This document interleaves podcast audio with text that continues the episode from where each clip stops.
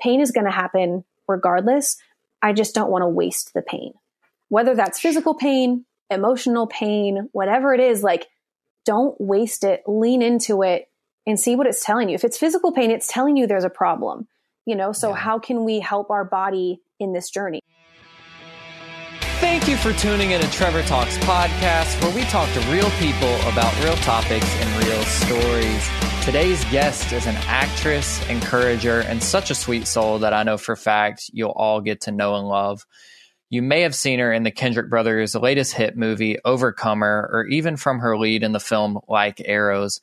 Maybe you saw her in Nashville on TV or in NF's If You Want Love music video and several other music videos from friends of the show. She has a new film out now on PureFlix called A Match Made at Christmas, and I'm so grateful to finally have her here with us. Here's my interview with Micah Lynn Hanson. Micah, like, it's been a year. Like we've been trying to do this forever. So we're here. We made it. we are finally. it's like it. we met for the first time at the Overcomer red carpet, mm-hmm. and I could just tell you had this spirit about you that was like not go getter, but just like you're super thrilled to be there. It's like you had been working for this a long time, and here we are promoting a film that you're a lead in, which is yeah. not your first time doing a lead, but it's it never gets old seeing friends succeed. So I'm happy we're able to sit here and talk about it today. Oh, me too. Thank you so much for bringing me on. I love this so much. Oh, of course. So, how's everything been? I know the past year has been interesting for filming and such. So, mm-hmm. what did that look like for you? Yeah. So, actually, this film that's coming out, The Match Made at Christmas, is um, we were slated to shoot it in March of 2020. So, I was currently driving across the country uh, from like Tennessee, where I had been living in Nashville. Mm-hmm. I had just moved to LA. So I was driving from Tennessee with the rest of my stuff. I was going up to, we were shooting in Coeur d'Alene, Idaho, which is my hometown, which is super special. So this film was shooting up in my hometown, mountain resort town in Idaho. I'm halfway across the country with everything I own in my car, and I get the call that we have to shut down because of the pandemic. And I was like heartbroken. I was like, oh my gosh, like it's never going to happen. This film's never going to happen. But I was like, well, I'm on my way home. I'll just stay. My parents still live in my childhood home. So I was like, I'll just stay with my parents. We'll wait it out, you know, the two weeks, flatten the curve, that whole thing. Um, that went really well.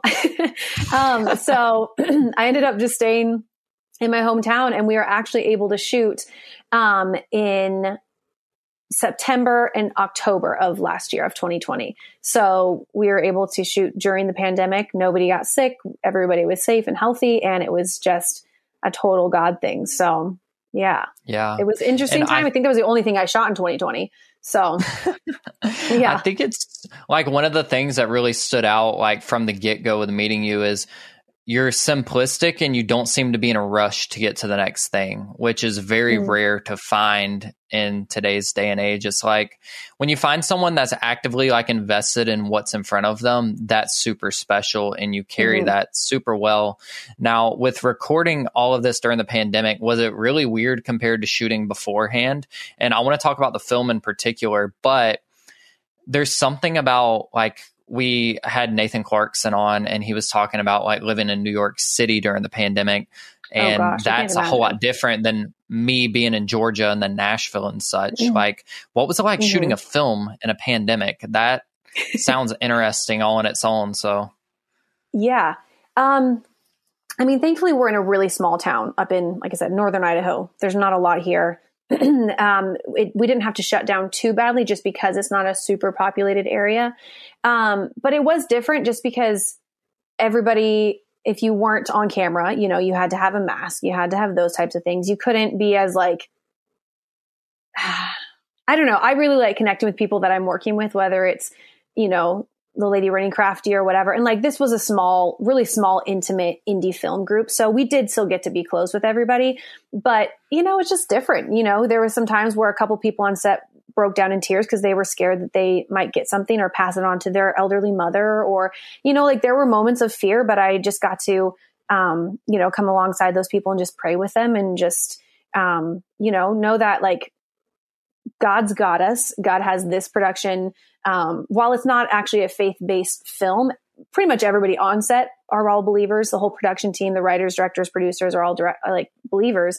And so we had that. We started every day with prayer, you know, just for everybody's safety through the pandemic. So if this was a SAG film, I have no idea what it would have been like. I don't think we would have been shooting if it was a SAG film, quite honestly. Yeah. But um, yeah, we just invited the Holy Spirit to help us through the whole process. And um, while it was different and we lost a lot of locations because of it, we lost certain things because of the pandemic and we had to wait months to even shoot it. Um, yeah. But God really used it all to help the film in the in the long run. I think. Come on. And for this film in particular, A Match Made at Christmas, tell us a little mm-hmm. bit about it, why you're so excited for people to finally see it, and what it means to you. Yeah. So it's got to be the most near and dear to my heart film that I've done thus far yeah. because not only is it shot in my hometown, um, it's shot in my best friend childhood home. Like I've known them since I was two years old. I'm actually this is their house I'm in right now. So this is Holly's house. Um, awesome. They uh, we used uh, their home as my character's home. So it's shot like in my hometown, in my best friend's childhood home.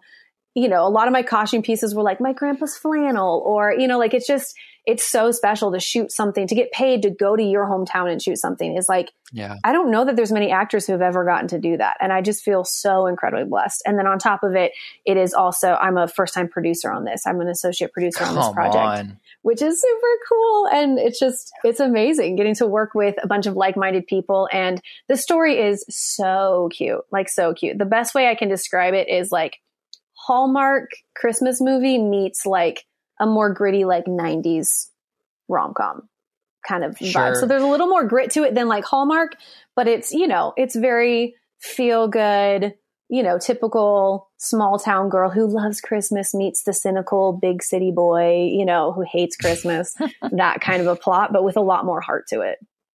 Yeah, and I was watching through the trailer, and it looks like y'all had a good time filming this thing, and oh, a lot did. of that can probably be credited. Uh, obviously, do, like I can't imagine how comfortable I would be shooting something in my best friend's house that I grew up with in yes. the hometown. Like for me, it's a whole lot different. Like I obviously like the brand Trevor Talks was just a blog and stuff before it became a podcast, but being able mm-hmm. to just I'm not signed with anyone like I fully fund everything. So being able to have that freedom, I can't yeah. imagine doing it anywhere else. Like I'm at my house here in Georgia now, which you can see Frito Ray, my dog over here asleep. Yes, I saw he him was, earlier. He's yeah, he was being pretty vocal at like every time the Amazon truck or something would go by, so I had to bring him in here.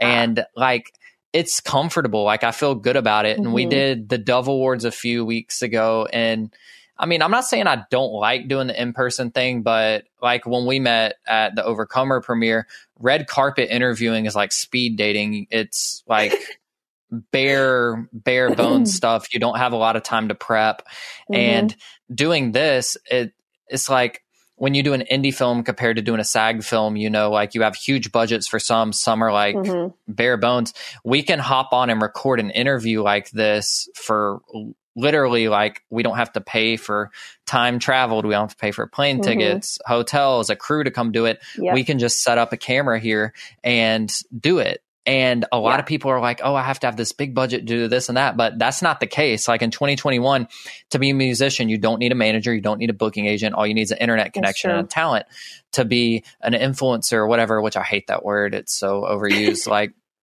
just figuring out like okay god what do you want me to do with my life? And yeah. where do you want me to start? For me i started in my home. For a lot of other people they started in theater and doing things mm-hmm. in their hometown. So i want to really dive into your story in particular though. You were born in california and then you moved to idaho. Mm-hmm. tell us a little bit about where all of this started for you.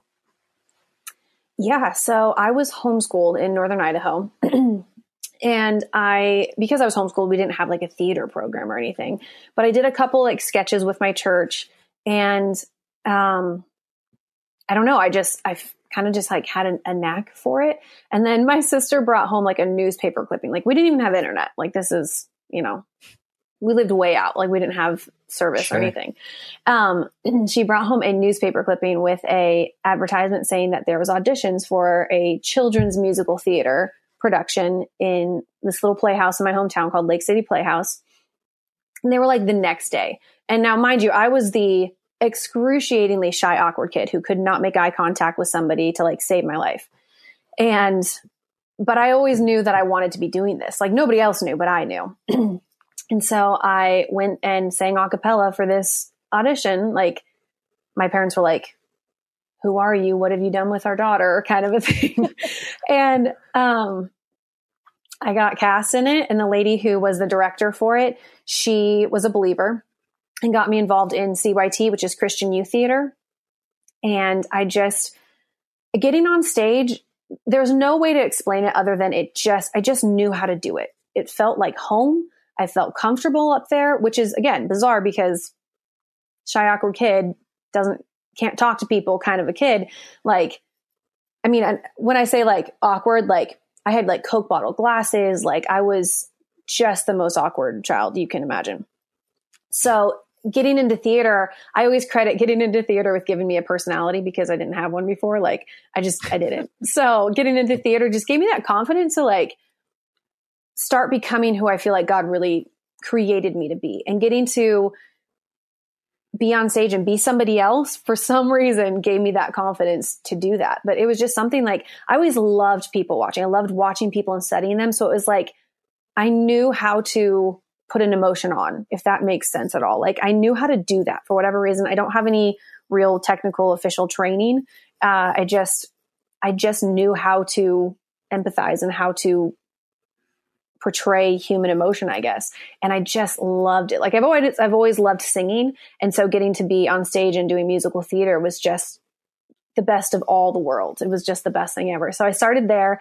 Um, the lady who was the director of that first production, she ended up being my very first agent. She started in like a film agency.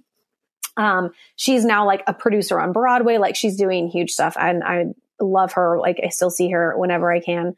Um, and yeah, she just really believed in me, saw something in me, and I think that's been the biggest part of my story and my journey is having amazing people believe in me and encourage me because nobody in my family does this. Nobody's in the entertainment industry. I never even knew it was something you can make money at. Like I didn't know it was like it could be a career path. You know, like I had no idea when I got into it that that was a thing.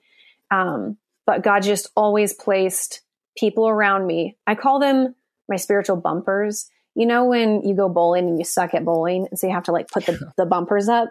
Like that's how I see it. God's just put these these people in my life that are like the bumpers, and I've just been the the the bowling ball is just like bing, bing, like pinballing off of these bumpers the whole way down.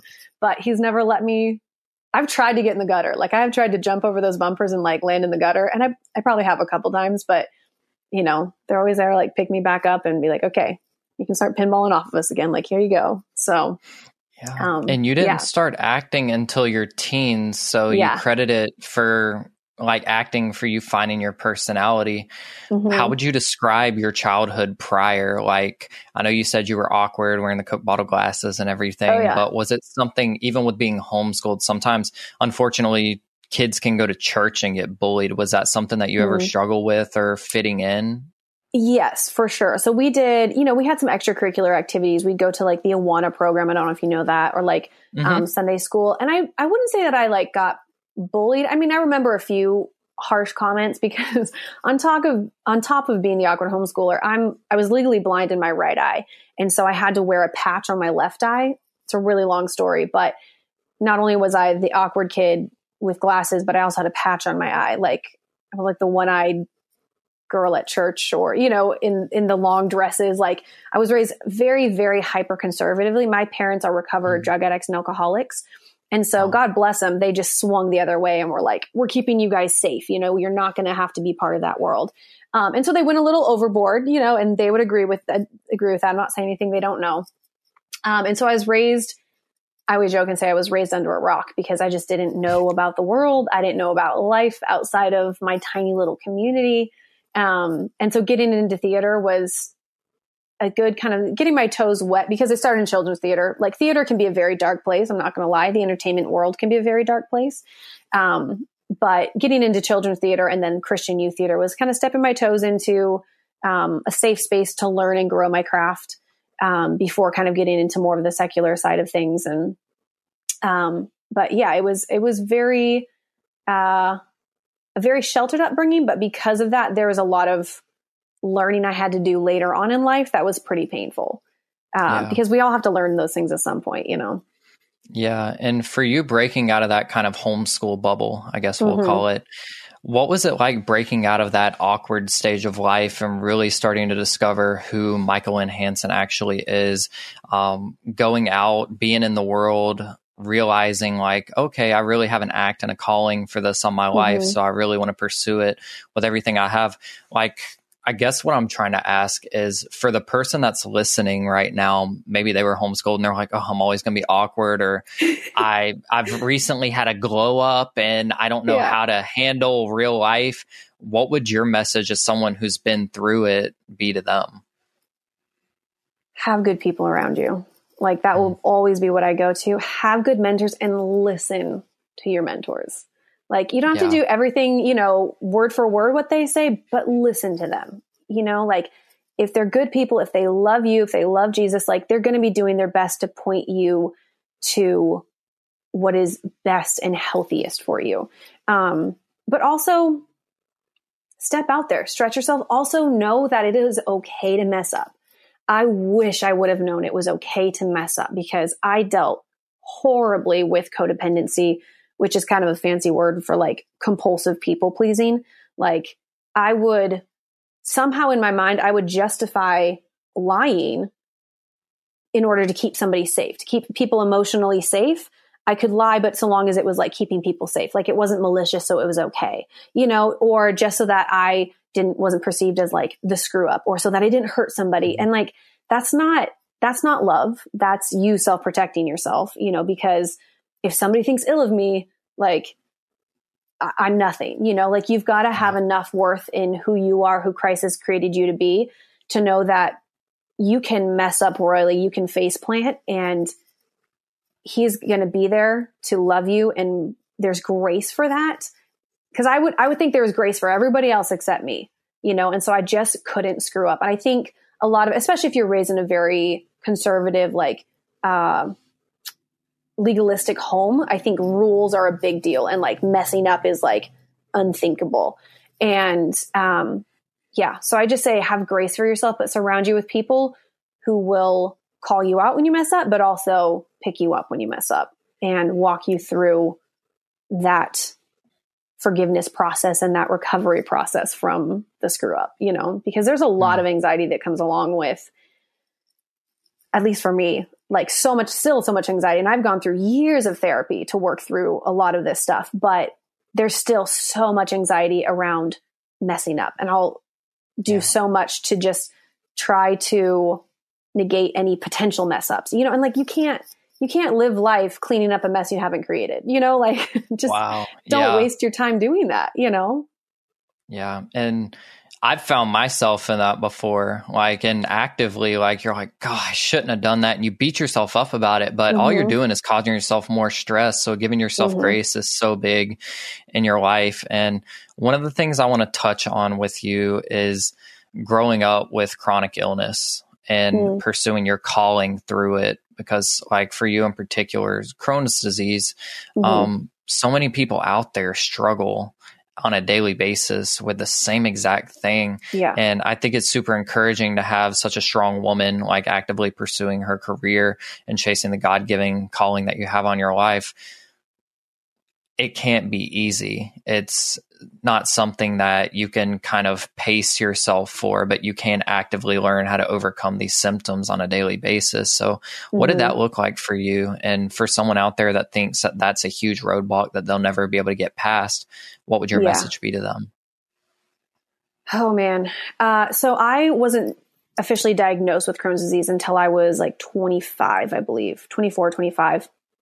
Um, I know I had been dealing with symptoms of it for years prior. I just didn't understand like w- what was going on because it kind of came on gradually. And when your body's in a lot of pain for a, a long period of time, you forget what normal feels like. Um, but that was also right when I was really starting to pursue film. Like, um, I was diagnosed, I think, like the year before I got the role in Like Arrows. Like, I remember sitting on set in Like Arrows, and God bless Mary Smith was the makeup artist, and I was sitting there like crying because I was in so much pain. and she's doing my makeup and I, tears running down my face, ruining the makeup that she just did. And she's, you know, fixing it. And, you know, my, my biggest, I don't know, it's what I can encourage people with is that let, it's okay for people to know that you're struggling. It's okay for people to know you're not okay.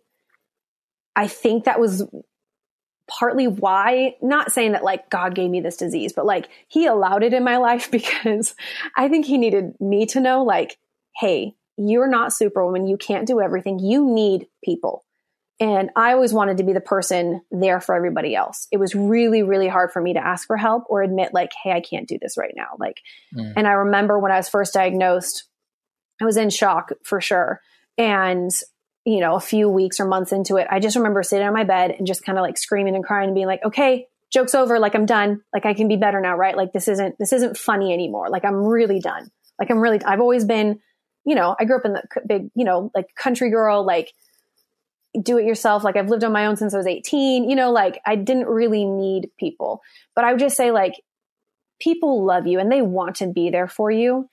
And also I think for me, everything I truly believe it's kind of cliche. I think we hear it a lot now, but like I truly believe everything happens for you, not to you. But mm-hmm. it is that's a mind shift. You have to see it that way in order for it to for that to work for you if that makes sense. You know, because yeah. I could, and I, for a while, I definitely lived in the victim mentality. I was like, oh, poor me. Like, oh, I have such a good sob story now, you know, and I would use it a hundred percent. Like I needed it for a little while to be like, oh, yes, please just feel bad for me. Like, oh, I'm so strong. I know I'm dealing with this so well. Like I'm humble, you know, like it was a thing, but realizing that, I don't know, it just, what, what can I learn from this? And what, how can I use this to help other people. My friend Sarah Hammitt. Do you know Matt and Sarah Hammitt? Yeah, yeah. Like you would know them. Great okay. friends. Yeah, yes, great friends. They're wonderful. So Sarah and I have talked a lot about, you know, their journey with Bowen and his heart and everything. And yeah. um, I love what she says. She said it best is she said, pain is going to happen regardless. I just don't want to waste the pain. Whether that's physical pain, emotional pain, whatever it is, like don't waste it. Lean into it and see what it's telling you. If it's physical pain, it's telling you there's a problem. You know, so yeah. how can we help our body in this journey? I chose to go a holistic route. I chose not to go on medication for it because I didn't feel like my body was lacking a medication. I'm not saying medication is wrong. I did medication for a little yeah. while, but I wanted to try to give my body what it needed to fight this disease, you know, and yeah. it took years and years to come on. And so I knew it was going to take years to heal. Um, and so just be patient with yourself and know that it's it's nothing is forever. Even though this disease for me, it is an incurable disease. It's something yeah. that really keeps me in check. If I'm not taking care of myself mentally, physically, emotionally, spiritually, my body lets me know because otherwise I'll just overwrite it and just plow through it and be like, I'm fine, I'm fine, I'm fine, you know? Um, but my body will stop me and be like, okay, okay, I'm listening. I'm sorry. Like, what do you need? You know, like, okay, I'll slow down. I will reconnect, you know, like you've got to support the body that's supporting you, you know? Yeah. And I have hypothyroidism. So figuring oh, out like, okay. I had to learn different things about myself to work with. Mm-hmm. And, you know, if you don't take care of hypothyroidism, one of the huge um, issues that I saw with like even before I was diagnosed, they were like, "Oh, you've got panic disorder," and it turns out like that was a mm-hmm. symptom of the hypothyroidism. So uh, mm-hmm. it's also incurable. So you have to stay on medication for it for your whole life, and it kind of mm-hmm. just balances out. But there's also things in my diet. Um, there's triggers and also mm-hmm. stress. So I have to oh, keep oh, gosh, myself yeah. in check because with running um, marketing agency and working on a ton of projects at one time, it's so easy to find myself getting overwhelmed. And yep. it's also like even for doing live events, like those stress me out, but they're my favorite mm-hmm. thing in the world. And the Same. funny thing is about those, like when I'm emceeing a concert, like I'm the most comfortable me, like being on stage making people laugh, like scream, whatever. I I'm fine when I get there, but the days leading up are so bad for me. And I've realized that and I'm like, okay, I'll want to call out like two days before, one day before on the way there, like, oh, I can't do this. But once I get there, I'm fine. It's right. literally like, can we put me to sleep for the days leading up, maybe the week, and we're good. But uh, that's just uh-huh. one of those things I've had to learn to roll with the punches and get through. And it's so refreshing to hear, not that you're in pain, but like, that there are also people out there that have to like learn to live with this stuff and yeah. that are actively seeking holistic approaches to this. And like you said, like medication's not the devil or anything. It's just Mm-mm. it's a decision that you make for yourself and you find what works for you. It's not a mm-hmm. one size fits all. It's not a blueprint that we could find. And God's made us all so unique that something that works for me might not work for you. Something that works for you might not work for me. And that's Absolutely. the beauty about about diversity, especially when it comes to our culture in general. Uh, whether it's secular, Christian, wherever you're in right now, like you have a purpose. I believe mm-hmm. that God has a plan for every single one of us, and He's actively working within us. And that's just the beauty about all this. That's the beauty about this show, getting to dive into these stories behind the people that we see on screen or hear on the mm-hmm. radio. It it it was always something in the back of my head that I'm like, okay, this is what I'm gonna do. But as you could probably relate, I never saw it actually happening, you know? Mm-hmm. And it's just God's working on each and every single one of us in such unique and diverse ways. Are we willing to drop everything and go for it? And yep. from an outsider perspective, it looks like you're actively doing that. And I know that a lot of people are going to be encouraged by your story and that everything you've shared with us has a purpose through the struggles, through the heartache, through the awkward seasons. Like mm-hmm. there's something in this for oh, a little bit of something for everyone in this. So, Micah, thank you so much for taking time to be with us today and sharing about the movie and all the fun projects you're working on. And then also diving into the vulnerability about your life because I truly believe that your story can save lives and heal so many people from symptoms that they're struggling with on a daily basis, whether it's mentally or chronically. Mm-hmm. Just thank you for being vulnerable with us today. Thank you for opening up a space where people can come and just hear from other people. Like it's so that's kind of what got me through, honestly, a lot of those seasons, whether it was through chronic illness or going through a breakup or whatever it is, like hearing other people talk about their experiences and knowing you're not the only one, like is so valuable. And you create a space yeah. where people can do that. So thank you for doing that, oh, facilitating. Of course. That. Of course. And to everyone that is listening or watching on YouTube, thank you so much for just coming week after week. We couldn't do this without you. And thank you to New Release Today for making this episode happen as usual. And also the Whosoevers. Love those guys. Love them so much. and uh, yeah, we'll talk to you guys next week. I know.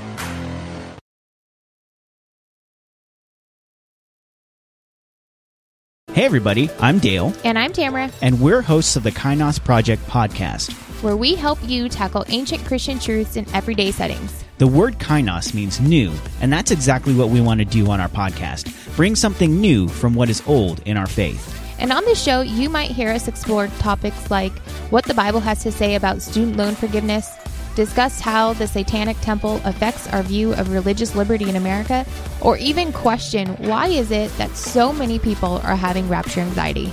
To learn more about the podcast, go to lifeaudio.com.